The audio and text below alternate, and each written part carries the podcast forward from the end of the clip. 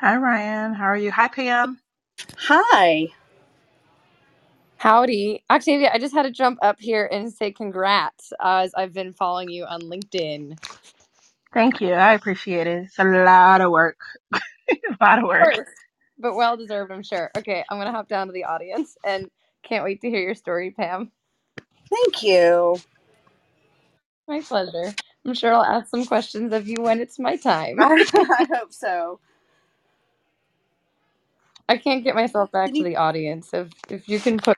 I'll take care of it. Yeah. Octavia, can you hear me okay? I can. You're coming in great. Okay. I'm trying to get on my... So weird. It won't let me get on my headset. So typically I have to... So if you have AirPods or like the Galaxy... It's like hardwired. Oh...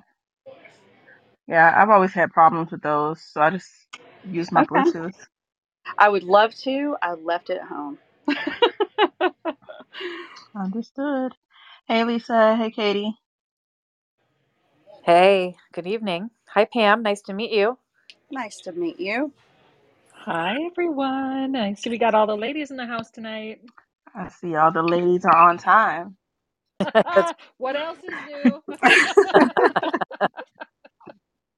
I just want everyone to know that I am in a Capitol Grill in Orlando at the HIMSS conference.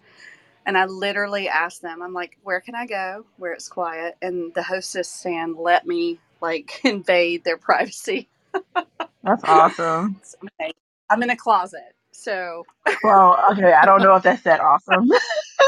That's dedication, Pam. We appreciate that at the fireside chat. You know what? Anything for Tomas and you guys. Like, it's interesting. You have to be in multiple places at once. You know, you really do. And it's funny you bring up a point right out of the gate of like how it is we're balancing now being back on the road and doing all of our responsibilities and representing our companies in the field slash, trying to do what we're, collaboration. Yeah. That's right. I guess you go sit in the hostess closet at the Capitol Grill. Right. You do what you have to do. That's right. I love it. I'll talk about that a little bit tonight. Hello. How's everybody doing this evening? Hi, friend. Sorry that I'm running up on the time period, and if I'm on time, I'm late. So sorry that I'm late. But it's yeah, you're late. We already talked about you, Tomas. No problem. Hey, look, when I tell you I literally just ran in the door, I literally just ran in the door. So I'm happy that you all here, and I'm happy that you all talked about me, and I'll be able to hopefully listen to the replay. But anyways, it's great to have you here, Pam, and it's great to be here with the esteemed colleagues of moderators, with Octavia, Lisa Beth, Katie, and Russell. So how's everybody doing this evening? You guys already did all of that, I guess. No, we are good. No. I'm not sitting in a hostess closet. I'm sitting in my own home. I mean, I'm not making the big sacrifice that Pam is doing for us tonight. Wow. So, Tomas, okay. Yes, I hear. It's not a sacrifice. I'm at the HIMSS conference, which is a healthcare conference, and I was meeting with a client, and it's at the Capitol Grill in Orlando, so don't make fun of me. I had to find a quiet place so that I could be in two places at once because you are important to me. Well, I think we have a theme. Like we had one person at the dealership, right, or like at a getting his oil change. It was taking up the office, and now we have Pam in the closet. Well, look, I just wrapped my other call, so I am all ears and ready to go. So why don't we get this show on the road if you guys are willing to entertain me to do the quick opening? Unless you already did it, Octavia or Lisa Beth, did you already do the opening? We did not. All right. So why don't we jump right in? So Pam, thank you for joining us this evening. For those of you in the audience, if it's your first time here, we do this every Wednesday, 8 p.m. Eastern time. We're going to ask Pam questions for about 30 to 40 minutes or so. It really depends on how the questions sort of flow. There's no, for those who are not used to being in the hot seat, there's no pre-canned questions that we ship over beforehand. So it really goes on the flow of the conversation and where the conversation goes this evening. Pam's in at HISM. I think she said HISM, right? Or was it HIMSS? HISM? One of the conferences, the healthcare conference. Was it HISM? Mm-hmm. It's HIMSS. Okay. HIMSS, right. Okay. So we do appreciate her taking time out of her busy schedule to sort of chat with us and tell us about her story and journey. So look, as we get into this evening, just want to go over a few quick sort of guardrails for this evening, right? So one, let's have fun. Let's have a really good evening today. It's the middle of the week. We've had a stressful week, or we're still working through our stressful week, or some of us are still working through specific items. This is the fun time. This is the time that we're going to really have a great conversation, really sort of loosen up, if you will, and relax a bit, right? Let your hair down, right, Russell? We'll let our hair down a little bit. There's a little greenhouse on the top left of your screen, right next to where it says Fireside Chat. If you're not a member of our Fireside Chat, please click that little greenhouse, that Monopoly house, and you can join our sort of group here. The other thing that we usually like to say is, if you are a vendor in the audience and you do pop up on stage and you want to ask a question, which we encourage the great questions and the great dialogue. And I know Pam is part of Cisco, and she is a technical vendor. We're not here to talk about Cisco to that extent. Hopefully the Cisco people in the audience don't get mad at me about that. But we're really here to learn about Pam and her journey, right? How did she get to where she is today? That sort of background that she has and that wealth of knowledge that she's acquired throughout the years, which I think, and most of us think, is more valuable than what she's actually doing in her current role to a certain extent, and then we'll get into her current role and what she's doing there, which is equally valuable. But if you are a vendor in the audience and you do pop up on stage, we ask that you please, don't sell us on your product, your solution, or anything great that you have going on, in your sort of work life. This is not the right forum for that. This is really to get to know Pam on a little bit different level to understand more about her. And then the last comment I'll say for some of us, our comments and opinions are our own and do not represent our current or prior employer. So we ask that you please respect that. So without further ado, I'm just going to go around the room. Pam, we'll leave you for last. I will introduce myself, and then Pam will leave you to introduce yourself last. So I'm Tomas Maldonado. I'm the CISO at the National Football League. Octavia, over to you. Thanks, Tomas. I'm Octavia Howell. I'm the CISO at Equifax Canada. Over to you, Lisa. Hello, everyone. My name is Lisa Beth Lentini Walker. I am a CEO of a compliance, ethics, and corporate governance consulting firm called Lumen Worldwide Endeavors. I teach law school in the United States and Europe, and I wrote a book not too long ago. With that, I'm going to turn it over to Katie.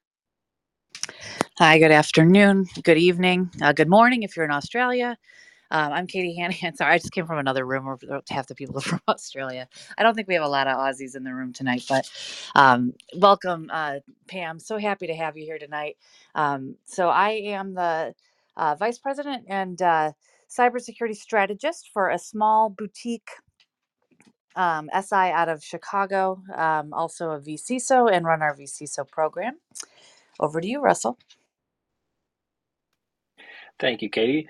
So great to be here. Hey, Russell Eubanks, great to be here. I've been running my own security consulting company the last 2 years called Security Ever After. Before that, I was privileged to be the CISO and the CIO at the Federal Reserve Bank of Atlanta. Just love having experiences like this. And Pam, really looking forward to learning from you, being inspired from you, and being a better leader because of you. But Tomas, back over to you. Thank you, everybody. Thank you, Mods. I do see a lot of new folks in the audience. You got that little celebration or party hat. So welcome to Clubhouse, and welcome to our weekly Fireside Chat. So look, we've been, we've mentioned Pam several times. Pam, why don't you give us a moment and take a moment and introduce yourself to the audience this evening?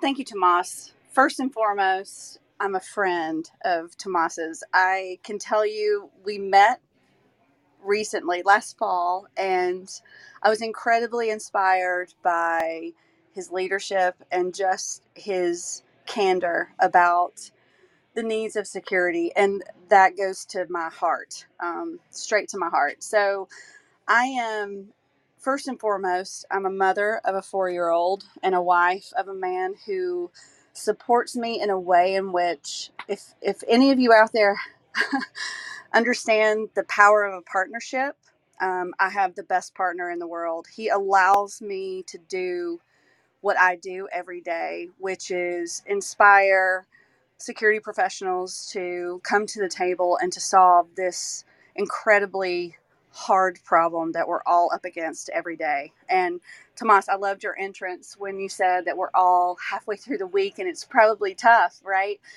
And what I can say about that is I know who I am. I'm a 50-year-old woman with a 4-year-old child, and it hasn't always been the case where I've known myself, but I know who I am. And I can tell you that I've been at Cisco for 7 months, but I have a long-standing career in information technology. And what that means is I've sat in the seat of enterprise service provider for mainframe services, server support, desktop support, and I know all about MTTR, mean time to response, mean time to repair. I know about crit sits, being on call 24/7 for 15 years. I've moved into the software development side of the house where I literally managed a team of my peers, and we built web services for a bank. And when I say we built it, we introduced it. We were extraordinary engineering groups that brought in SOA, software as a service, and built it from the ground up. So during that time, I was exposed to security professionals and infrastructure people again. And then I went into infrastructure services, helping manage large infrastructure contracts. You know, if you think about the big partners of Fortune 50 companies like IBM and Dell and others, Verizon, Xerox, all of those, building those contract governance models and making sure that we were receiving the deliverables that we were paying for. That's the type of work that I built, as well as, you know, software development services overseas in our India and our Philippine counterparts, and building that out, making contracts work, making software development something that everybody could afford. So with that experience, I ventured over into the security side of the house, and I will tell you, I did it kicking and screaming. I had no certifications and no formal training in security. I understood what security meant. I understood as an individual what privacy meant to me, and I was coerced to move into security, and I was very well set up with a very deep technical team that balanced me out. They afforded my leadership to build out the organization. They believed in me, and I learned from them as much as they learned from me. And so it was a very symbiotic relationship when I started out in the security space. I talked to a lot of young individuals about security who are afraid to move into the security space. I can tell you cyber can be spooky, it can be theatrics, but I can tell you it's logic, it's problem solving, it is a deep connection with how technology can be detrimental to your life, and understanding what the impact is, what the risk is to individuals and organizations. And so I just brought my leadership skills to bear and was very successful in building a team and moving around in the various different domains within security.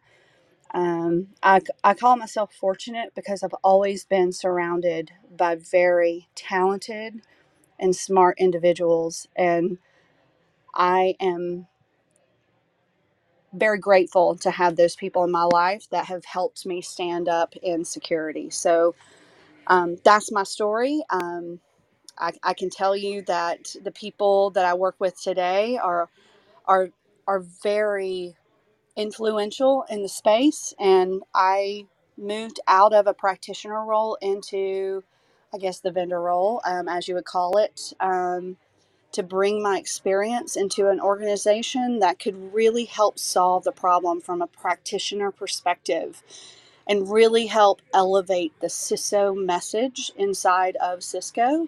So that's really what I'm doing is I talk to CISOs all over the globe, and I mentor young individuals, mostly female. I'm not gonna shortcut what my mission in life is. It is to help women get out of their own way and to really be the best that they can be, to really set aside fear, to set aside the realities of the world and make sure that they understand what they have to sacrifice if they want a career. And I will tell you, there are sacrifices.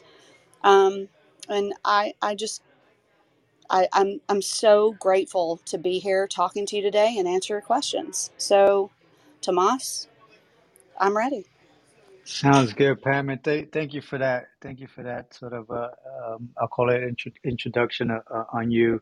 You know, I when we met, I had a pleasure sort of meeting you and spending time chatting with you, and you know, working through different sort of scenarios as we were working through from a business standpoint. Down in California. So great times. Pam, I always like asking this question, and you touched upon, I'll say you touched upon a good portion of the current Pam, but let's go a little bit back and let's talk about that origin story. You know, I always say that there's something about us security people or just technology people in general, right, that makes us somewhat superheroes. Tell us a little bit more about your origin story. Like, you know, go back before you had kids and you know, when you were younger, Pam, sort of finding your way, navigating your early stages of life or high school or college, or, you know, some portion of your early stages of your life that sort of helped guide you and motivate you in the direction that you are in today. Tell us a little bit more about that. I love that question, Tomas.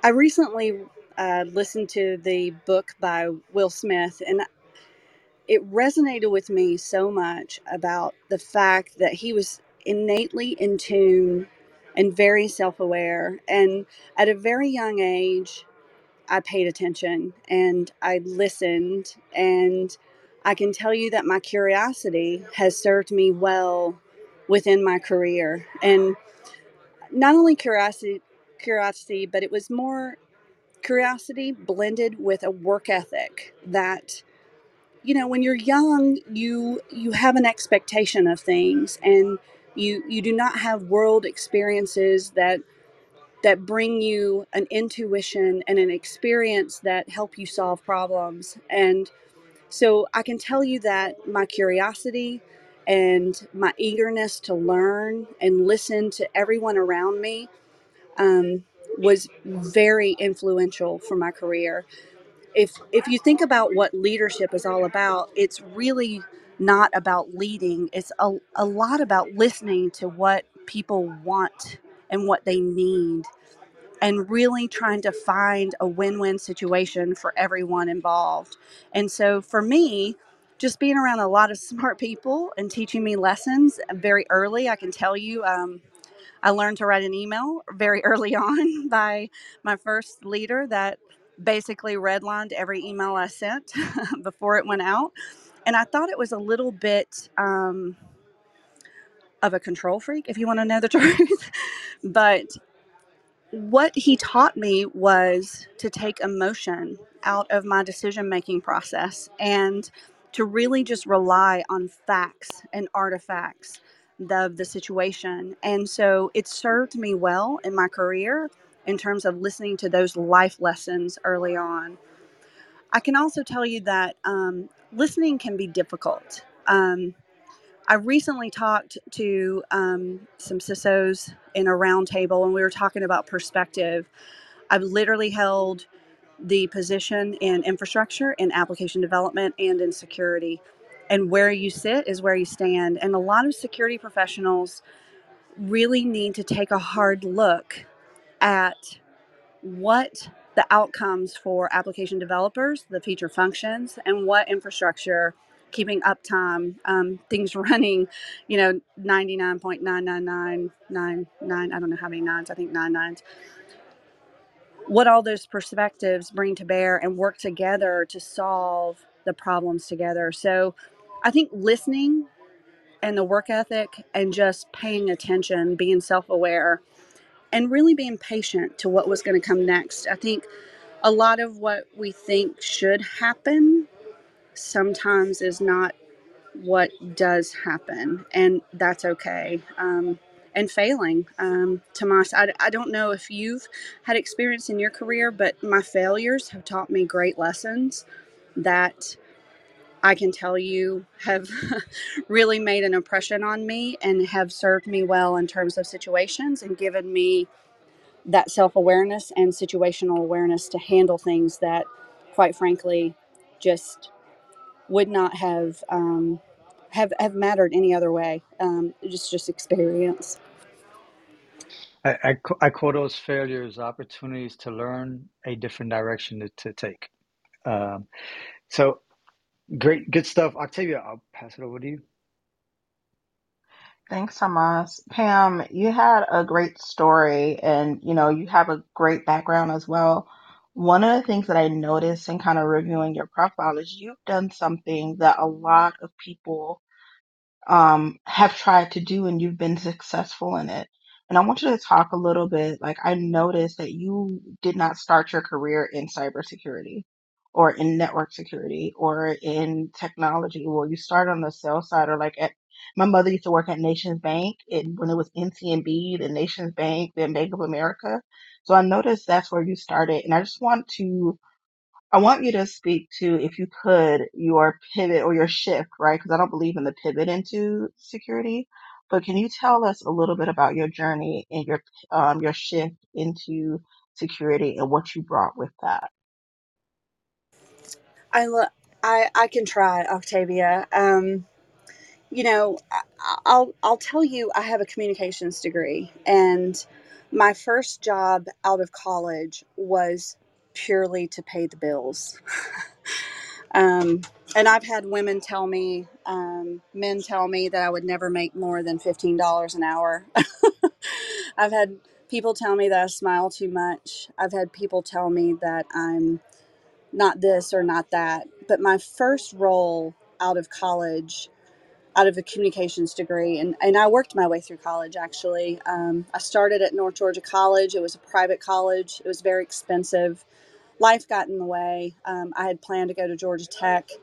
But again, you do what you have to do to make ends meet. And so I went to Kennesaw State University. It was not a university at the time. I held 4 jobs. Anything that paid a stipend, I would take advantage of. I had a 30-hour-a-week position. I think I was a waitress, a hostess, you name it. I worked, and I worked towards the president's list every quarter. We were quarters back then. It's been a long time.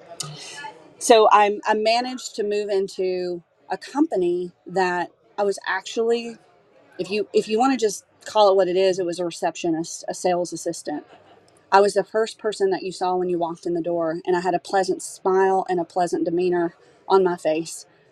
And people liked me. They talked to me, and they taught me, and I listened, and I worked my way into a position working for the Nations Bank account, the second largest account, within 3 months of attaining that job. What that meant for me is it gave me an opportunity to learn. And so I used my work ethic, and I put my fingers to the grindstone. I had an intern. I think I was 23 years old, and I had an 18-year-old intern. And I would get frustrated with the people around me because they weren't working as hard as I was. And I held everyone to a high standard. And I had an intern that once told me, she was 18 years old, and she literally said to me, "Hey, Pam, don't get so frustrated. That leaves that much room for you and I to be that more successful in life." And she took me aback, and she told me exactly what I needed to hear at the time. And she was right. You work hard and you have high expectations, but you do what you have to do. So I really just worked my way into IT, Octavia. I had no experience. And I will tell you that a man gave me my opportunity. I've had a lot of male allies in my career, and I've told a lot of young women, look at the opportunity in front of you, and if there's a crack in the door, kick it open. Do what you have to do to make your way, work hard, prove yourself, and you will be rewarded. And I am living proof of that.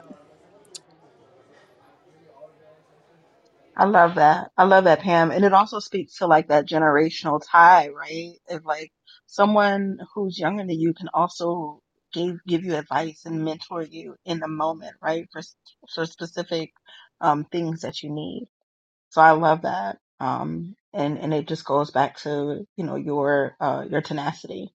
Lisa Beth, I'll turn it over to you. Thanks so much. Pam, it's great to have you here tonight. And I love all the topics that you're talking about. They are near and dear to my heart. So my question for you is, how have you changed over time with the different relationships? You said that you've got, the most supportive partner in the world. And I agree, having a supportive partner is phenomenal. I am lucky in that way as well. How did those relationships help you in your career? What did you learn from being, a mother, a spouse, daughter? How have those moments shaped you as you've moved through your career? Wow, I'm getting some hard hitting ones. I can tell you, Lisa, I haven't always been good to my female community. And I can say without any pretense that I had a phenomenal group of women around me that I did not foster. I did not invest. I was a businesswoman first and foremost, and sometimes that meant that my relationships with women fell by the wayside, and I am regretful for that. I had a lot of help in the IT community to foster my skill sets, if you will. I learned on the job. I was a very logical thinker, so I think that enabled me to move very quickly inside of the IT world. I can also tell you that I have a way about compartmentalizing things that boded well for me in leadership in terms of just looking at the facts and making very swift decisions that were what my husband says 99% of the time I'm right, and it just drives him crazy. I hope he's not listening. But I can tell you that when I realized that relationships matter and that I had not given back to my female community, I made a shift, a very deliberate shift. I had a very wise executive coach that gave me an outline and helped me build a mission and an action plan to give back to my female community. And I can tell you, if you're a young female in this business and you need a mentor, I can either help you find one or point you in the right direction or assist. The one thing about that is that my current husband was very kind in holding up a mirror in front of me and helping me see where I needed to be a more present family member, whether it was a sister, a daughter, a cousin, an aunt. And that's really hard to say out loud, but it's true for us, Lisa. We have to make decisions. And so I made a decision to adopt a baby boy with my husband, and I had to decide to sit still for about 3 years. And so when you go through that process and you have people around you who support you, it gives you the strength that you need to make decisions, to say no to the things that you need to say no to. And I had a really brilliant mentor that explained to me that I could do anything I wanted, just not all at the same time. And so as a mother, I make some sacrifices. I have to decide when I'm going to take my kid to school, when I'm going to pick my kid up, when I'm going to be a part of the fun stuff in our life, and when I'm going to have to work. And those are things that we negotiate continuously. And I would tell any woman that's considering going into the IT space, you will have to make sacrifices, and you have to decide for yourself, and you have to have those people around you. I call them personal board of directors to help guide you in what's right for your situation. And not everyone's situation is the same. So it's just a lot about listening to others, having talent around you that can tell you the truth and that you will listen to, so that you can make those decisions when they come up, and they're decisions for people in your life that you love. And I think that's what it's all about. Thank you for sharing that. I felt that on many different levels. So I'm so glad that you were able to share it with us and be part of this conversation tonight. Katie, I think it's up to you next. Yes, it is. It is me next. Hi, Pam. Wow, you shared a lot, and I want to thank you for your transparency and vulnerability, which I think is a big deal for anyone in any community, let alone a female in our community, right? I'm really, I'm curious though, because I love where you're going with, like, you're here now for the female community, having just said that you weren't always good to the female community. And I honestly wonder if that's even true. A lot of us beat up on ourselves for not being there for other women when maybe we were. I don't know. I'm trying to, but when you look at things like that, I'm really inspired by your transparency, and I'm really inspired by the fact that you're in a position where you said you looked in the mirror, and you said you had to see what you had to see in the mirror to make these really, large changes in your career and be an example then for other women in the industry. Would you mind going into a little bit, like, what did you see? What were the changes more tactically that you felt you wanted to make at that moment when you decided to sit still, when you decided to look in the mirror and see and become more present? I just thought that was very inspiring. I think we all have obstacles in our life. I've been through a very traumatic breach. I've been through career changes. I've moved to cities where I've never known. I did not know anyone in the city at the time. I can tell you that I thrive on adventure. I have written down what my most valuable things in life are, my family, my friends, my spirituality, my freedom. And when I say freedom, it's pretty broad, but it It took a lot of work. I think I mentioned my age. I'm 50 years old, so I've had some time to reflect on relationships that ended poorly, on relationships that were valuable at the time, but no longer served me or the other person that was in them. And I think that that's a lot about. I think it's why I am very successful in security, is because I'm not always focused on one specific area.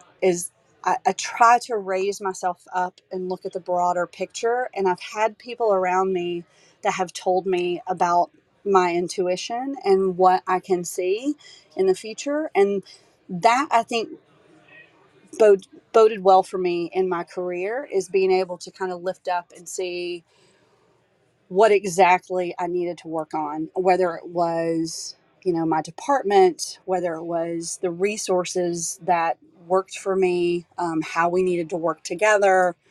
If I was being a poor manager at the time, a poor leader, and I've made a lot of mistakes, a ton of mistakes in leadership. But just being able to recognize that and to take it with me to future situations and to help advise in that respect. But really just looking at what people tell me and listening to them and opening myself up to constructive criticism, and being able to take that power and use it for self-improvement. I am my own worst critique. I think that I am very hard on myself. I think the mistakes that I've made in my life, I will carry into my grave. I think that when I look at my husband and my son, I think about all the things that I could be doing for them. I think about the team that I'm on today. I think about all the things that I'm disappointing them. I rarely think about how my experience is helping others, and I feel it in moments. I'm not that detrimental to myself, but I just listen to both sides, and the good, the bad, the ugly, and I carry that in, and I do have situational awareness, and I'm not perfect. I have been around plenty of people that have told me I'm not perfect. I think we all have, but it's, I think if you want to be a constant learner, you have to really consider what other people are telling you, and you really have to listen to perspectives. And I think that's what I bring to bear into the IT community, is just that perspective, the application development side, the infrastructure side, and the security side, and how we all work together, how we all solve this complicated problem together. I mean, we're all being held accountable for it. So why not solve it, in unity? So I don't know if I answered your question, but I just think it's lessons learned through life. No, you absolutely did. And I think that the thing that I really appreciate is just your vulnerability there too. And just saying, hey, this is where we all kind of meet together. I always say failing forward, or whatever anyone wants to call it, but kind of and that's why I love this room, is that we kind of create this community where we can talk to each other. So yeah, thank you, Pam. I really appreciated that answer. Russell, over to you. Thanks, Katie and Pam. Wow. So amazing.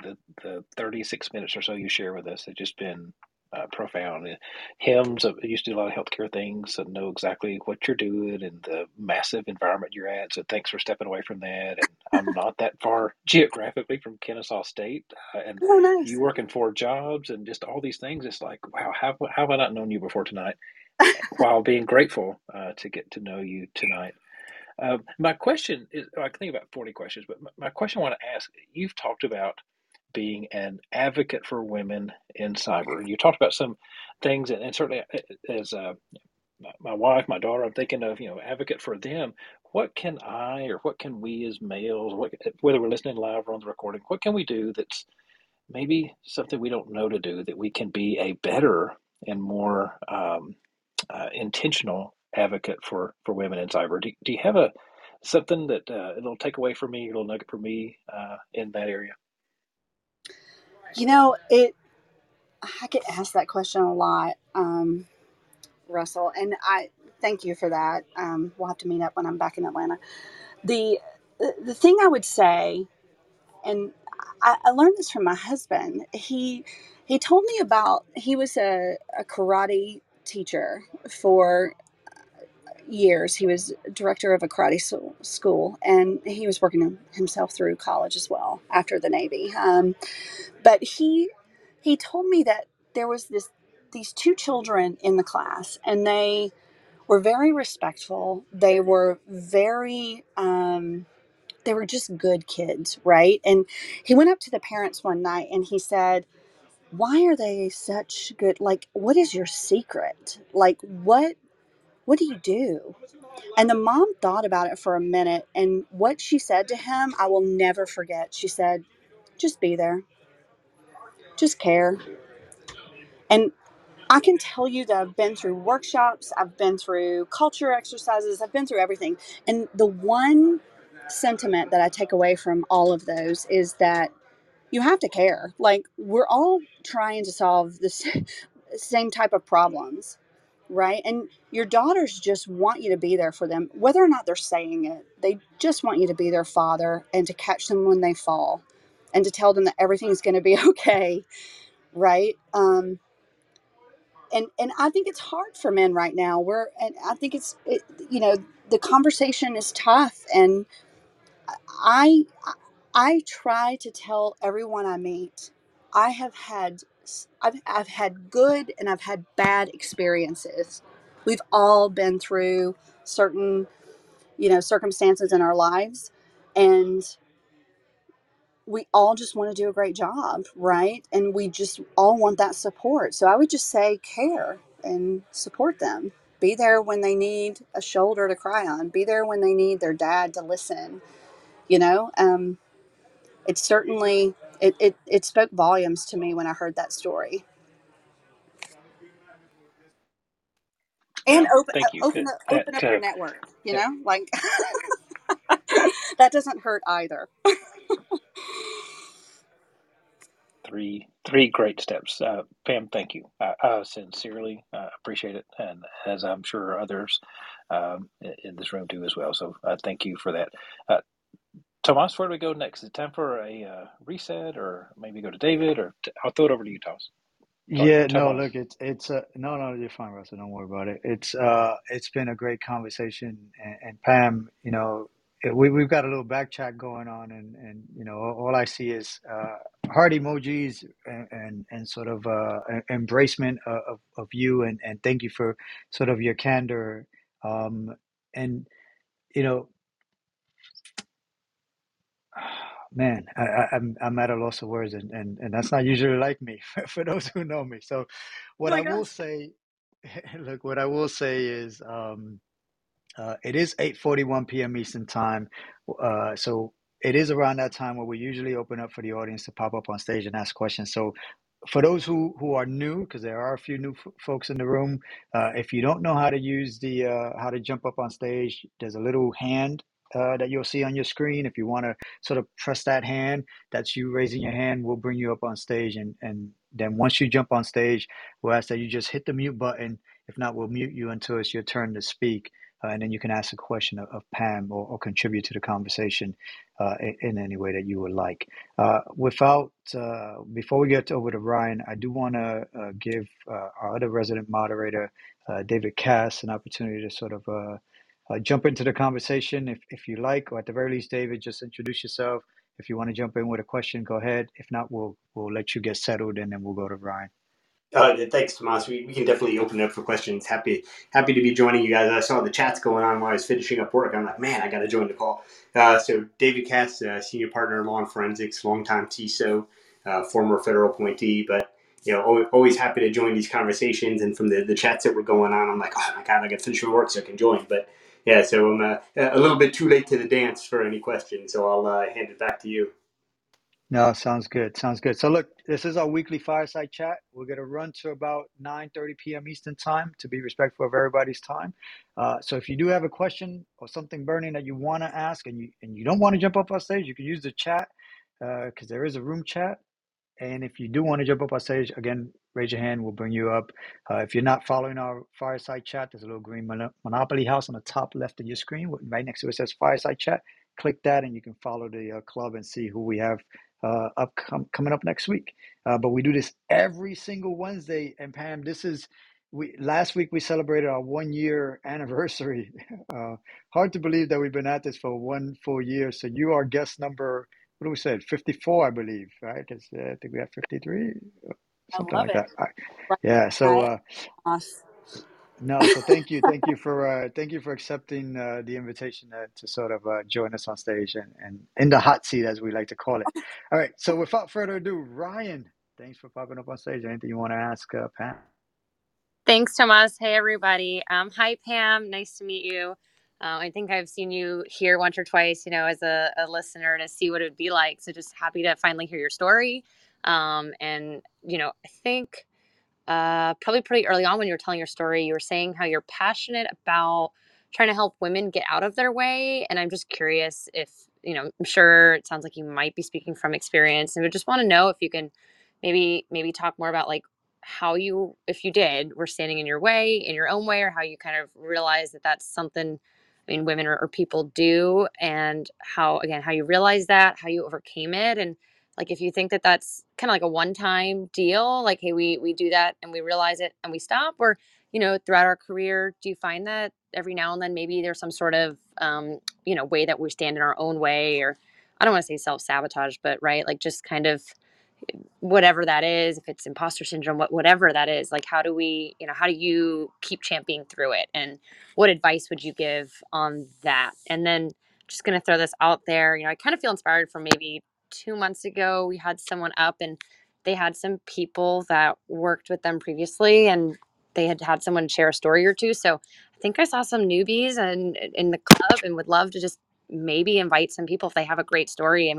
Sounds like you've been a great leader and a great mentor, and just thinking out loud. So hope that's not too much. Looking forward to your answer. I don't think that's too much. The getting out of our own way, that's definitely from experience. That is self-doubt. That is the chirping in your head that you hear incessantly. Imposter syndrome is something that's not really something I relate to. So I'll try to answer that in a minute. But the one thing that I can say about helping women get out of their own way is that we build these stories in our heads, men and women alike. And the reason I'm focused on women is we definitely need women to step into the STEM world. We need more diversity in this space. And I was talking to someone today about that, and I was so grateful that they were in line with my thinking that diversity in thought and in problem solving will help us find solutions faster and more applicable and with less conflict in my mind. Conflict can mean a lot of things, but I just think that bringing diversity to bear is important. And I am a female. And so the reason I chose helping other women is because, one, I wasn't fostering those relationships with, and women were fostering them with me. And I felt guilty for lack of better terminology. The one thing I can say about what that looks like is it can be anything. I had a young woman that didn't want to apply to a job when I literally told her, apply for this job. You absolutely can fulfill this role. We will teach you. We want young female minds in this position. Just go through the process. And so helping her stop thinking that she would never be able to do it before she even tried is an example of helping women get out of their own way. There are other examples of women that have children that, you know, talk about the fact that their children aren't listening to them, right? It has nothing to do with cyber or information technology, but it's in essence, Ryan, just being there for women, paying attention, making sure that they understand that they have people, they have leaders in this role that they can look up to. And I know them. I'm around them all the time. Whether it's, you know, a diverse male candidate, I mean, whether it's a female, whether it's a diverse female, there are examples all around us. And just making sure that young women see it and they know that it is possible. And yes, they can absolutely have a family. They can absolutely have a career. And it's just walking through those scenarios with individuals that need help processing it and talking through it. So that's the best way that I can describe it, Ryan. And I can tell you I was asked by a very, very smart, I respect her immensely. She interviewed me and she asked me that one question. She said, she asked me off the record, actually. Have you experienced imposter syndrome? And my answer was no.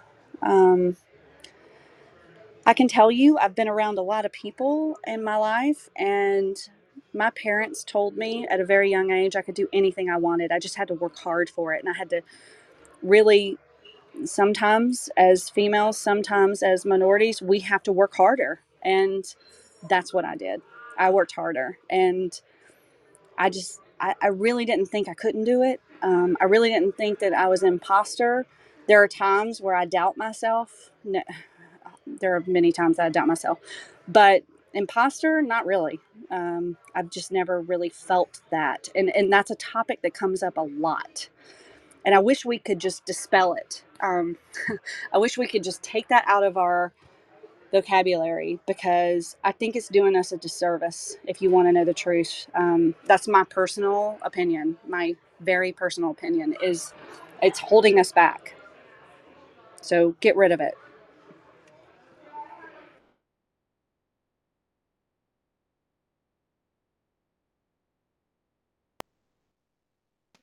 What's holding me back is trying to find a mute button to unmute. Sorry, Octavia. Thanks for that, Ryan, and thanks, Pam. Wow, this is, man, so much here. Jennifer, over to you. Anything you want to ask Pam? Hey, Tomas. Hi, everybody. Thanks so much. Hi, Pam. So nice to virtually meet you, and I'm enjoying your telling your story. One comment, and then I'm going to ask a question. The comment is on imposter syndrome. I think people might define it differently. And I heard a great definition recently, which is just that we feel like we feel like other people know more than we do. Not that we're not qualified to do it, but that they know more, when actually once you realize nobody knows more, or we all know it differently, that can be, you know, much more comforting or, you know, stabilizing. But hearing your the tone of your voice, in addition to the way you're giving your stories, the tone of the voice just sounds very like heartfelt. You sound very heartfelt and authentic. And I was talking to someone this morning about this, like things that we don't admit to ourselves, like we're plowing forward, or we don't think there's things that we just don't want to admit out loud because it might make us weaker, or I don't know, just feel weaker, seem something. And so to say out loud in a room, you know, I was not great to people, like to my mentees or to people around me. And to say that, how do you feel about, like, how is bringing that, like, not only the realization for yourself, but starting to say it out loud to people, how does that feel to you, or has that changed you? So first of all, I like your definition of imposter syndrome, because I don't feel like I'm not a know-it-all, and quite frankly, I don't. you know, if you think you're a know-it-all, then you need to check yourself, because you can totally learn something from everyone. I truly believe in that. And maybe that's why I just don't understand the imposter syndrome conversation. And forgive me for that. Like, I just believe it's like, you know, don't let conversation, I talked to a young lady 2 days ago, and I saw an interaction, and I basically stayed back and told the young woman, I'm like, don't let anybody tell you who you are. You figure out who you are, and have your board of directors, have people that tell you the truth, get a family member, get a friend, talk about, you know, your strengths, your weaknesses, and what you can do about it, and focus on your strengths and move through this world with grace and love. And, you know, it conquers all. I'm living proof of it. I'm not the smartest person in the room. When I'm the smartest person in the room, it scares me to death. Like, I can tell you that right now. But I'm constantly looking to learn from others. I'm looking to read about different cultures. I love experiencing new cultures. I love immersing myself in new cultures and how people think differently. I think it's important. So forgive me if I offended anyone or wasn't really eloquent about that description. But I think your question's relevant for all of us, Jennifer. Like, how do you... I'm just going to say it. I think it came with age for me. The looking yourself in the mirror, the really thinking about what matters to you. I think the most important thing to me is, I guess it was about 6 years ago, someone asked me to write down what was important in my life. And I have those 5 things, you know, and I think about them. And if those things aren't a part of my life or my work, you know, if I'm not doing things for those 5 values, those core values, I really have to think about it and make decisions. So it's not easy. And I don't get it right every time, but I do try. I think we all should. It's similar to like building teams and building a security program. And to just take this back to the information security world is, you know, we're always looking at defense in depth. We're always looking at what controls matter. We're always on the defensive, and we're always like, that's why I love ISACs and sharing information. That's why I love my current role, is sharing what works in different industries and what's actually making a difference. That's why I'm so passionate about, you know, the security world, is I want to fight back. I want to be a part of the solution. I want to be there for my industry, and I want to give back. So yeah, you have to find what moves you, what you're passionate about. And I think it's easier to kind of look in the mirror when you do that. It also comes, Jennifer, with leaders that tell you the truth. And that you can really sit with constructive criticism. Like, you can really listen to people and think about, yeah, I could have done that differently. Maybe that wasn't the best call. I've had people around me for a long time that I'm like, do you think I did that right? And they tell me the truth. You know, I probably would have done that differently if I were you. And they give me examples. So it's just opening yourself up to that constructive criticism. Did that answer your question? Yeah, thank you. And actually, yeah, in one area I was going with that, I'm with you, because we can't always perceive ourselves. You know, we a lot of times are kind of blind to how others perceive us. But also where I was going with that was also that just hearing you talk about this, because I think it's tough stuff to realize in ourselves. And I know there's points where I was really inadvertently rough on some people that were part of our team, and I didn't realize how my actions and behavior were affecting them. They weren't directed at them, and it came out later. But also in that when we have these vulnerabilities or we realize these things, to say it out loud later can be instead of making us vulnerable or weak, it actually is empowering, because we realize that other people have, you know, other people can come to us and go, oh my God, I have that same issue or fear or whatever, or experience. And I'm so glad I'm not the only person that had this. And I'm, you know, now we can look at how we all work through these things as we mature, as you say, as we, you know, mature and get older and get these experiences. But yeah, so thank you. Thanks. Yeah. Yeah. And I'll add to that, like, what we do every day is complicated. It is hard. It is, you know, when I think about how you explain what you do every day in the, you know, information security or cyber world, people don't understand it. And you're, you know, sometimes you're running, you know, 24/7 for a long time, and, you know, it's difficult. We're constantly fighting the good fight. And so, you know, when you're on call, when you've been in IT for as long as I have, you have these ingrained, you know, philosophies in your, and, you know, values and, you know, principles that you carry with you. I think it's good for us to listen to the young people to tell us, like, oh, well, that was 30 years ago, Pam, and that's not how it is today.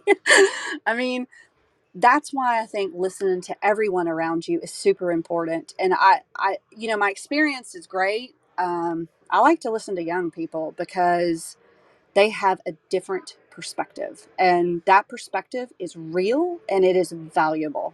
So, you know, speaking up and speaking your mind and having a safe place to do so in this space, I believe, is super important.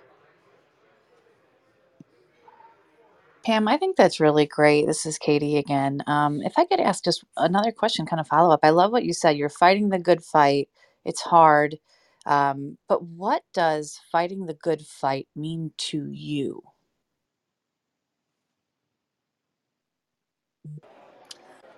Fighting the threat actors that we're all fighting, keeping our threat landscape, our attack surface, you know, safe. Yeah, I don't know how to explain it. I think managing. No, I didn't mean for you to have to go into detail of like how Cisco's. Yeah. No, I mean more like. Oh no! I'm not talking about Cisco. Yeah, I'm talking about the security community as a community as a whole. We're all fighting the same threat actors. You know, like that's what I mean. Fighting the good fight. Our space, fighting them off. We're constantly fighting them off.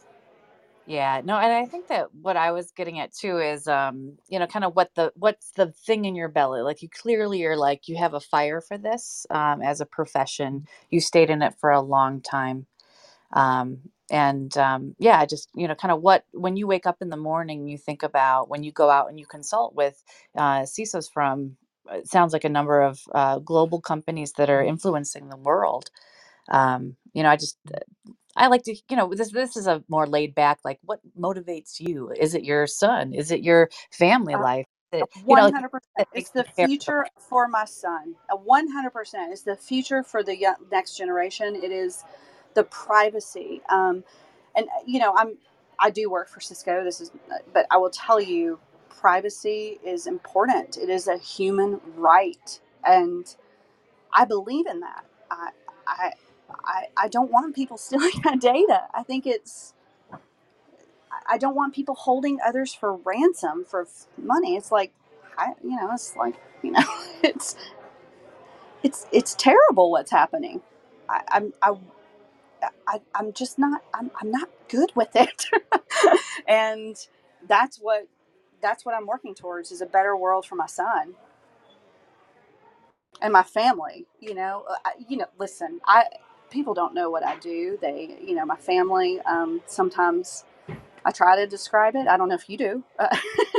I'm sure everyone on this call in cyber can try to explain it. I love that you said that too, because I think that we all have to try to explain what we do with our families. And I have a 9-year-old. I also have a 20 and a 17-year-old. And they've all been with me through the journey that I've gone through in this industry. So yeah, I love that, you know, when you think about how you explain this to your son. And I thought that was a very beautiful answer though, too, is why do you do this, you know, to make the world a better place? I think that's amazing. And I think it's a lot of what we do here, you know, and probably a good time to reset the room even. This is, you know, the fireside chat, which is, you know, something we do every single Wednesday night. And it really is a place where we can, as, you know, security professionals come together as a community and talk about the things that matter to us the most from a more personal perspective and understanding people's backgrounds, et cetera. So I thought I'd do a quick reset since we're already at 8 o'clock. It's 9 o'clock Eastern. Tomas, do you want to do another quick question or two before I go back to the audience, to Lisa and Eve? No, you're good, Katie. Let's go to Lisa. Lisa, you've been on the stage to ask your question. Thank you. Hi, Pam. I have two questions for you. I love that you said we need more girls in STEM, and I have twins who are in fifth grade in elementary school, and the school is looking for speakers for basically a career day. So I was thinking of going and talking. I'm in a non-technical role, and I love numbers. I'm a business operations manager, so I'm great with numbers, and I love science. In a previous life, I have a minor in physics. I just didn't pursue that as a career, but I love science. I love math. But yet, I'm a little nervous about trying to go talk to all these kids and not really sure what to say to them to get them excited about STEM. So with that in mind, you know, have you done anything like that? And you know, what might you say to elementary kids to get them excited about STEM? And then my second question was a little simpler. If you are following March Madness, who do you pick for the final two? That's it. Oh my gosh. So I'm going to answer your second question first. I love hockey. My husband and I are hockey fans. We are season ticket holders to the Tampa Bay Lightning. Go Bolts. I'm not following the March, but don't hate me. So your pick is my pick. How about that? Well, we're here in the NFL room, so I probably should. I was about to say, it's okay, Pam. As long as you don't say you don't like football, you're fine. Listen, Tampa Bay Bucks. I told Tomas, I'm like, I'm coming to LA. We are going, but the LA Rams just killed us, and I have nothing else to say about that. But yes. I like all 32 teams equally, and I cheer them on. Let the record state that. Tomas, you are amazing. I love it. I do not like all hockey. Okay, so your question about how do you inspire kids. So my son has, every Christmas we buy him this KiwiCo. If you don't know about it, there's like this box, and it's like STEM related. He loves it. He absolutely loves it. He's 4 years old. So elementary kids, I personally like to tell stories. I like to get them involved in things that they love. So I would probably reach into the teacher group and talk about like what they're excited about. I talk to my son all the time about, you know, going to the moon, being an astronaut, planes. He loves it. He absolutely loves it. And what it takes to do that. He loves the mathematical games. I would make it fun and entertaining, but I would reach into the teacher community. I do not have an elementary student. I can get back to you on what I would do, but that's one question I cannot answer. Maybe one of the audience members can help. I just relate to that. I can help. I can help. I have an 11-year-old, and also every time we would do the Take Your Children to Work Day, I would actually plan the network security activities. So I would. If you like mathematics and you're into physics, like I would actually do an activity where you can have string, they can be routers, a router could go down, then they have to reroute, or you can do a cryptography activity where they're like deciphering code or something like that. Give them an activity to do, and then you talk about how that relates to what you do and how they are already, you know, now you kind of crown them with being now a part of that profession. So you make it relatable, and then you have them do the work, make it super fun, and then say, congratulations, you're now a part of the, you know, mathematics, physics, whatever you want to do, community. And now they're actually physicians, or they're mathematics or mathematicians or cyber professionals. The other thing, like, this is like, you know, business 101, know your audience, right? Like, you know, whether you're talking to a business partner, don't use security lingo. Whether you're talking to a board member, definitely, you know, talk about it in layman's terms and how business outcomes matter and how it's affecting your business. You know, just know your audience. So you're going to have to get to know those elementary school kids.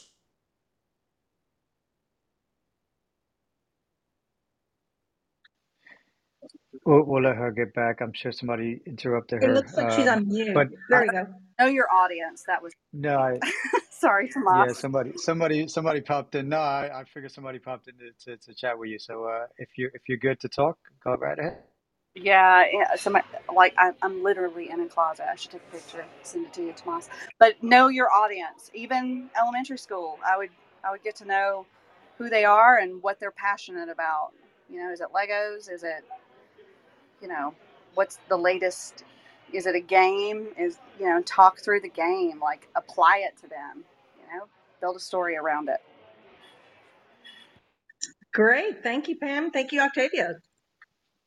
Thank you, Lisa. Thanks for popping up on stage and asking your question. I was just going to comment, Pam, I remember those boxes. I don't know if they were called Kiwi, back when my son is 19. So, but I remember buying my son one of those boxes, and he loved to look at the box and put it on the side. He is not a technology person. He loves to play with his phone. He loves to play his games, but for some reason he didn't want to follow in Dad's footsteps. Well, how do I spell that? Maybe one. How do I spell that? Go ahead. KiwiCo. KiwiCo, I think, is the company name. KiwiCo. Okay, great. Thanks. Yeah, I'll talk about my son until he actually joins one of these Clubhouse chats, and then I won't talk about him anymore. He is a lovely son. Oh, no. We're going to get him on. We're going to get him on, and we're going to make you talk about him. Say it to your face and with your chest. Say it with your chest. I will leave that alone. He is about my height, and he likes to wrestle. So interesting times for this old dad and his old back. But anyways, thank you, Lisa. Eve, over to you. Anything you want to ask Pam? Thank you, Tomas. Hi, everyone. Hi, Pam. Thank you so much for sharing your story. I think you mentioned multiple times that you're very logical in, like, problem solving and the way you think, yet you do sound very conscious and intuitive in managing relationships, which I definitely appreciate. So my question is, since you talked about being intentional in mentoring and networking, and I imagine you have, you know, different people reaching out to you, wanting different things from you. How do you navigate, like, who of these people you invest into, and, you know, how much you pour into them, like how much of your time and energy you would, you know, allocate for people? Because I think one thing we all can, like, it's very important, but sometimes we struggle with is energy management. So I wonder if you have any technical advice you can provide. Any, like, personal rules or boundaries you apply? If you have an example, you can share maybe something positive or negative experience you've had in the past. That would be great. Thank you. Wow, that's a great question, Eve. So a couple things. Yes, I have boundaries, and I can tell you that when you get to a point where you're allowing or you're enabling people to break boundaries with you, and you learn from those experiences, it's a very, very tough tough thing to kind of settle yourself with. I have experiences with people breaking boundaries with me. I would set boundaries and they would break them, and I would enable that behavior. I read a book. You can write this down, Essentialism. I tell everyone about it that I can reach. Essentialism, Greg McKeown, he wrote this book, and I did the Audible, and I think I've listened to it 5 times. A mentor gave it to me, and basically that line where I said, you can do anything you want, but not all at the same time, came up from that book. It talks about the power of saying no. I'm a people pleaser. I want people to like me. I'm an introvert. I'm fed by my alone time. Hence, being in the closet doesn't bother me at all. The thing about boundaries is you have to understand your limits. When I reach those limits, I have to make hard decisions. And sometimes, even Will Smith talked about it in his book, where the first time he told someone no, he just went home and cried about it. He literally went home and cried. And his book is very entertaining, by the way. Essentialism is very academic and practical. You can put it into practice. The lessons learned by Will Smith are very, not only entertaining, but valuable. His storytelling ability is just bar none one of the best. But I have a husband who helps me with my commitments and helps me understand when I'm overwhelmed and when I need to take a step back. And that's very difficult to do, and it's very personal to who you are. So you have to really have the ability to look inside of yourself and decide what is valuable to you. When I'm looking at mentees, right now I have about 5, and I meet with them on a quarterly basis. So that's not a lot of time if you think about 30 minutes every quarter for 5 people. So I know what my maximum number would be. And if I get anywhere close to it, I start dialing it back. Sometimes those boundaries are professional related, and you got to figure out how to talk to your leadership about it. That can be a very difficult conversation to have when you're, in a corporate environment or a business environment. So you have to do that with tact and professionalism and very delicately. So I've been able to navigate a lot of very difficult situations, and it was a positive result. Some have been negative. I can tell you they're not all the same. So you just have to navigate it, case by case. Thank you. And to follow up on that, so yeah, I understand if it's within your organization, I feel like there's already like a foundational level of trust, and like it is a bit easier to navigate. And what about people that just kind of reach out to you on LinkedIn, right? And however they found you, and they're bombarding you with questions. How do you handle that? So I literally had a gentleman see my tag at this conference, and he said, I'm so sorry to ask you this, but my daughter is in your field, and I saw your title. Can you mentor her? So yeah, it's and LinkedIn can be very overwhelming. I pick and choose based on whether they're in the cyber field, whether they're looking to get in. And I try to read as much as I can, but you're right. LinkedIn is very difficult to manage. And I do my best. I'm not great at it. And if you have reached out to me on LinkedIn and I have not responded, I apologize right now. I'm not good at it. But I try. I do my very best, and I don't get to all, to your point. And that's just the way the world works, right? Like it's definitely who you know, and if you have a contact that you feel strongly about and that has, you have a relationship with, those are top priority. people that you meet on the street. It's really how they talk to you. This gentleman, you could just see the pride in his eyes, and you could see that he knew that she needed a strong female presence in her life. And he spoke to me. He literally just spoke to me. So she's actually on my calendar in the next couple of months. So it really just has to be individual based. And I don't really have any advice about the volume. I don't get to everyone. It's just not, it's quite frankly, it's just not possible. But if I have a relationship with you, you're a top priority. If you know me, you're also a top priority. And I try to balance as best I can. And you don't mentor forever.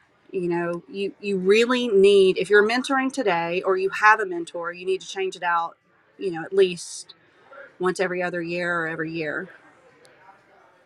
That's a good, yeah, thank you.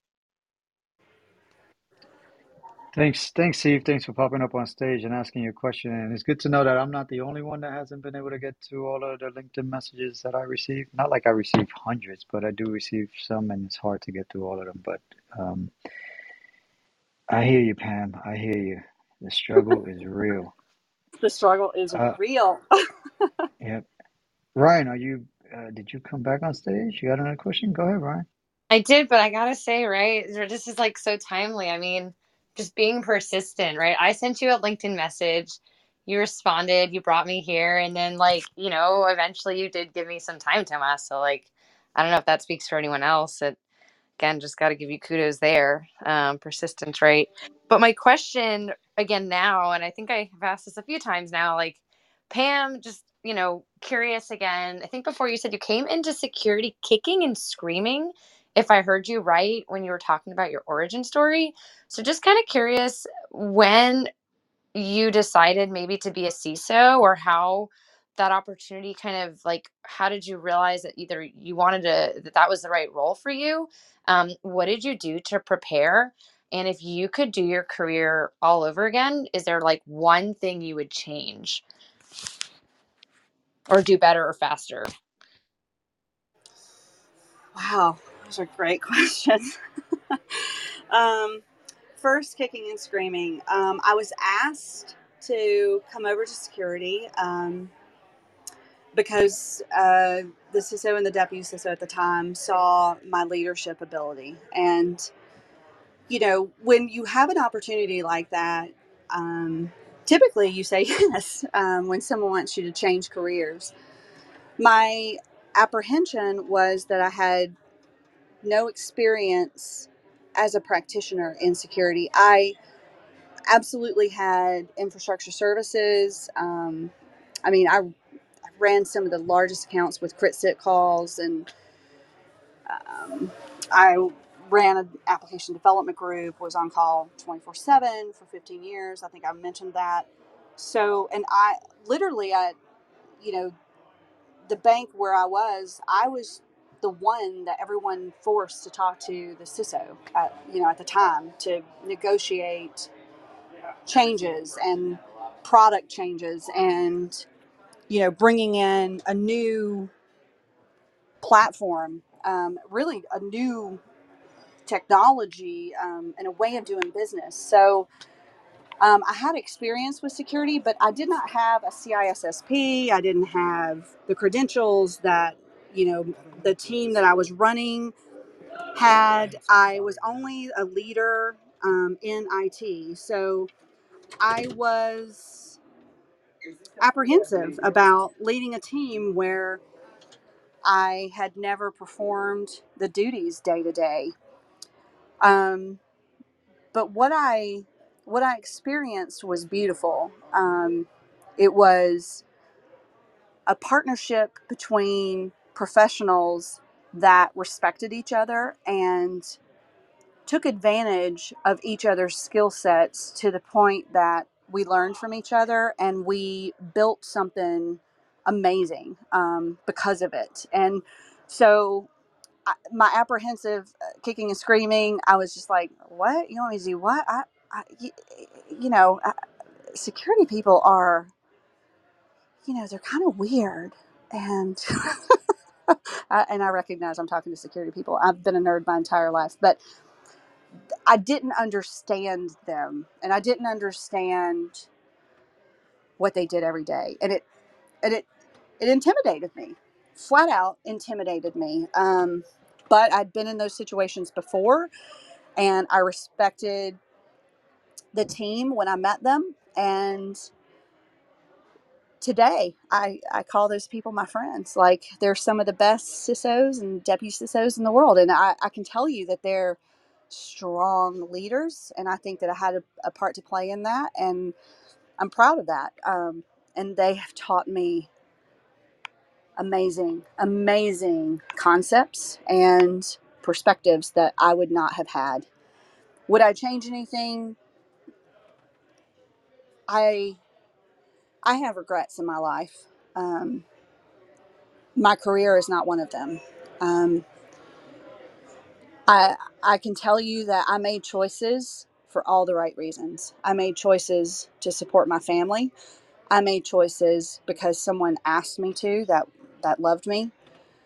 And I have built a career on trying to do the right thing by as many people as I can. And I know that there are people out there in the world that I've either fired or laid off or had to make the call, the hard decisions that would probably disagree with me. And I have to own that. And so those are the things in life that you look back on and you think, could you have done it better? Probably. I'm human, but I did the best I could with what I knew at the time and the budget, the cycles, the attention that I gave.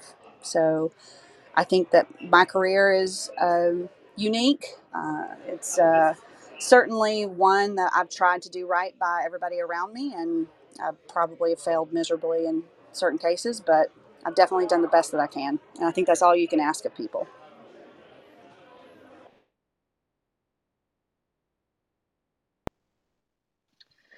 Thanks, Ryan. Thanks for popping up on stage and asking your question, and thank you, Pam, for your response.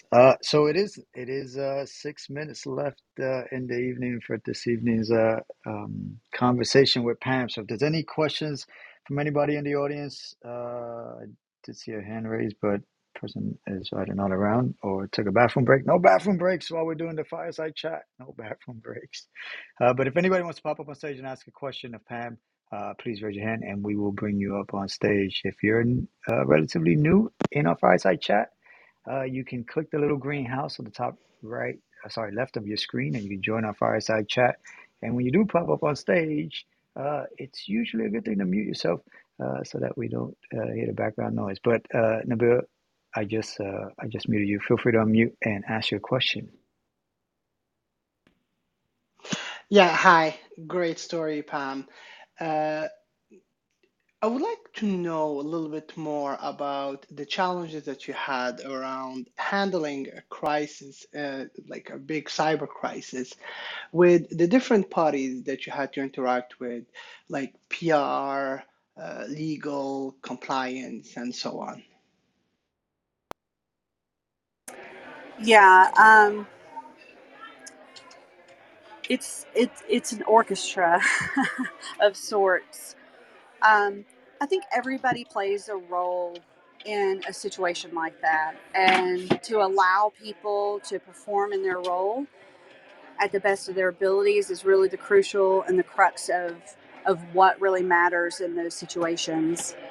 I can tell you that I struggle when I talk to CISOs today to talk about, the best laid plan to prepare for an incident like what I and others have experienced. It's difficult. It's hard. It's overwhelming, and it works on your soul. I'll tell you that. It makes you question your abilities in ways that I can't even explain. It's not imposter syndrome. It's definitely you feel, you know, when you go to work every day and you want to protect a company, and you know, inevitably they're going to get in and you're going to go through a situation like that.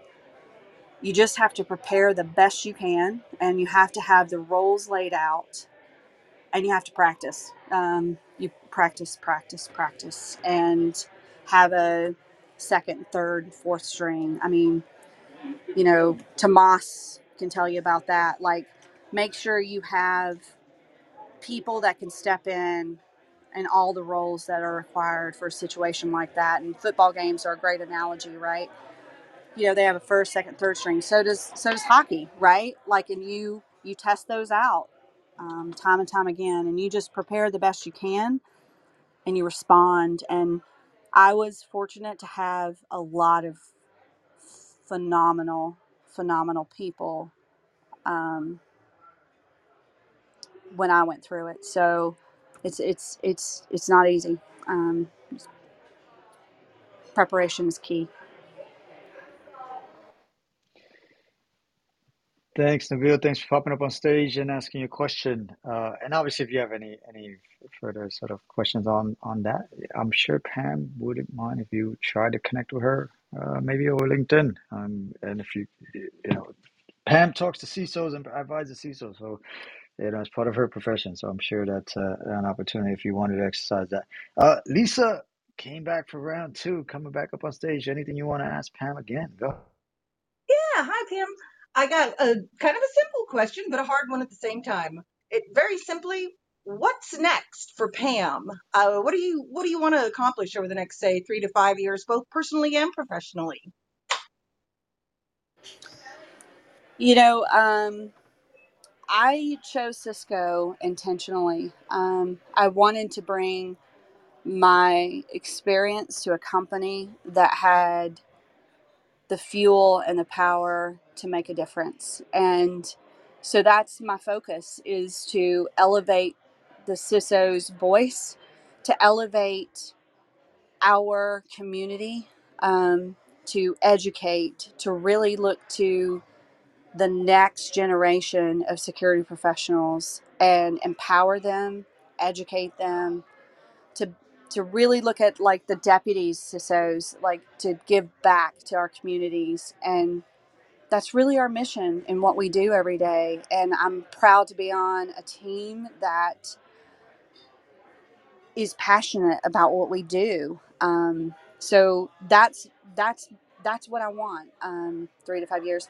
I do think that, you know, my son's 4, making sure that I am present and I am managing my own boundaries, but really managing that security elevation and fighting that good fight. It sounds kitschy. I don't care. You know, I want to be a part of the solution. I want to be a voice in this community. And for a long time, I was silent, but I'm in a position now where I don't have to be anymore, and I can help the community and really work, get my hands dirty, and do the good work to make our community as powerful as we can be. Great. Thank you.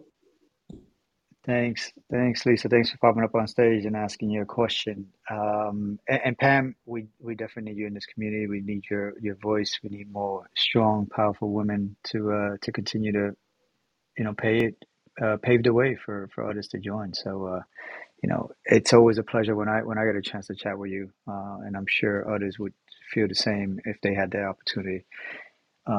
So, thank you for everything that you're working on and doing.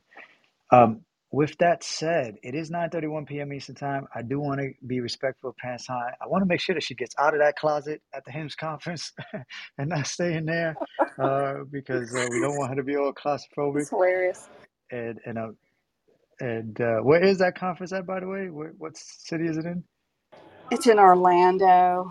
I call it Rat Town. Can I say that out loud? Can I call it Rat Town? No. Oh, Rat Town, because it is Disney. I got it. I get it. I'm with it. You see? Hey, I'm getting that Floridian swing, slang, lingo. No, please stop. Please stop. Come on, Octavia. Come on. That was great. I didn't say Rat Town. I agree with her. I'm from Fort Lauderdale, as you all know, and I hate Orlando. But yes. No, it's been a great conference. I've met a lot of interesting people, and I'm actually, the people that have been interrupting me are the staff at the Capitol Grill. I should probably get out of their closet. They're like, can you please leave our closet right now? What are you doing, Pam, what was the name of the book that you mentioned? I missed it. You mentioned it. Yeah. I wanted to add it on my Audible list. Yeah, it's Essentialism, Greg McKeown. Got it. The Pursuit of Doing Less, I think, is the subtitle. Oh, that speaks to us. The Pursuit of Doing Less. That speaks. Can we have a book that talks about the pursuit of doing less dad jokes? That'd be great. Hey, Octavia, there's a great, I don't want to plug the person on Instagram, but there is an actual dad jokes I know my Instagram page. There's a book too. My son walks around saying them all the time. It's not okay. Oh, I got to go look for that. That is my next best download. Anyway, Pam, I do want to ask you, mods, any final questions for Pam before I get to, I guess, my typical last question? No questions. I just want to say, Pam, thank you so much for just being honest and raw and very transparent. I think that's what we need, especially for those who are, who have walked in your shoes and have had those hard conversations where people doubting them, and you've overcome. So thank you for just being you. Absolutely. So Pam, last question of the evening. If there was one piece of advice that you would give to the younger Pam, what would it be and why?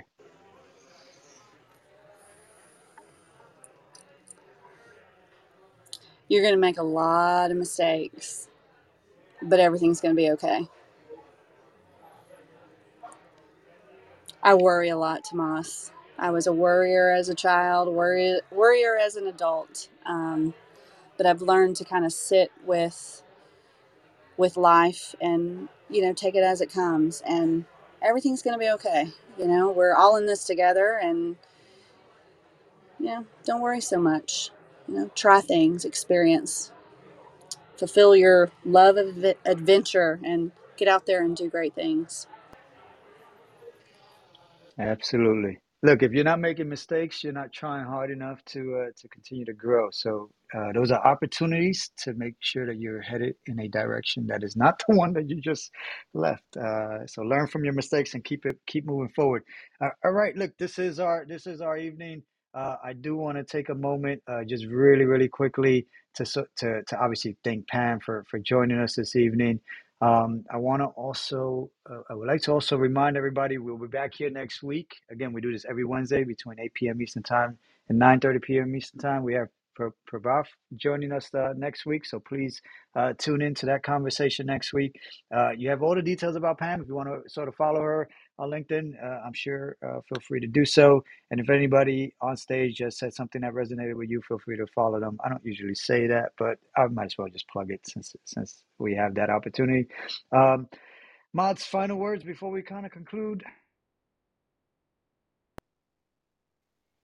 I'd just like to thank Pam again, because this has been a phenomenal conversation. I so appreciate all of the tidbits and words of wisdom that you have, and your radical candor when it comes to some of the challenges that you face, some of the things that you worry about, and also what you've learned having been in this profession for a while. So just thank you for giving of yourself so freely tonight and including us as part of your story. No problem. Thank you for having me. Thanks, Pam. Have a great evening. Enjoy the rest of the conference. I'll talk to you soon. Be well. And thank you, moderators. Thank you, everybody, for attending. Have a great evening. We'll see you next week. Cheers. Bye. Bye, everybody. Bye, everyone.